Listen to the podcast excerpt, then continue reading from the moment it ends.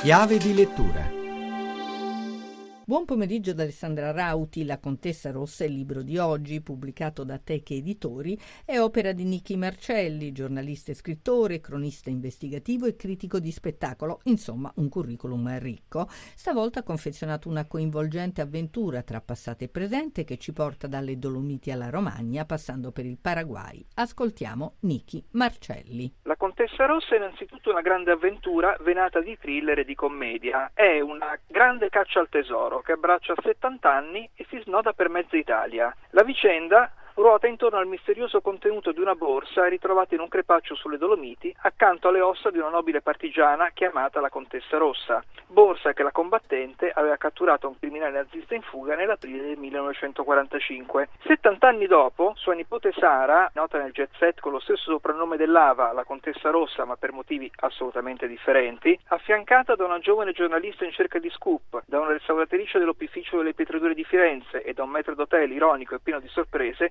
cercherà di capire cosa contengono dei documenti rovinatissimi dal tempo e dalle intemperie ritrovati nella borsa sulla cui copertina si intuiscono i timbri del comando della SS. A rendere più complicata la loro ricerca, i discendenti di alcuni nazisti che, sapendo benissimo di quale segreto si tratti, cercheranno di impadronirsene. È un romanzo ricco di colpi di scena e di situazioni al cardiopalma, ma anche pieno di ironia, che parte da San Candido e passando per Bolzano, Firenze e Roma si conclude a Cesenatico, nei sotterranei di un'ex colonia ora trasformata in lussuoso Grand Hotel, ma che negli anni della guerra era diventata sede del comando tedesco e nasconde ancora molti segreti. Nazisti, aristocratici singolari, giornaliste, poi molti luoghi, tanti belli. Com'è nata l'idea? Ma l'idea è nata da un chiodo, un giubbotto di pelle rossa che eh, ho visto in una vetrina, ho detto come starebbe bene alla uh, mia amica Sara, la persona che mi ha ispirato poi il personaggio della contessa. A seguire è venuta tutta la storia. Volevo raccontare un'avventura, che però fosse anche un viaggio alla riscoperta del passato, un viaggio anche turistico, perché le due protagoniste girano mezza Italia inseguendo questa borsa e questo mistero che ci ruota intorno e nel frattempo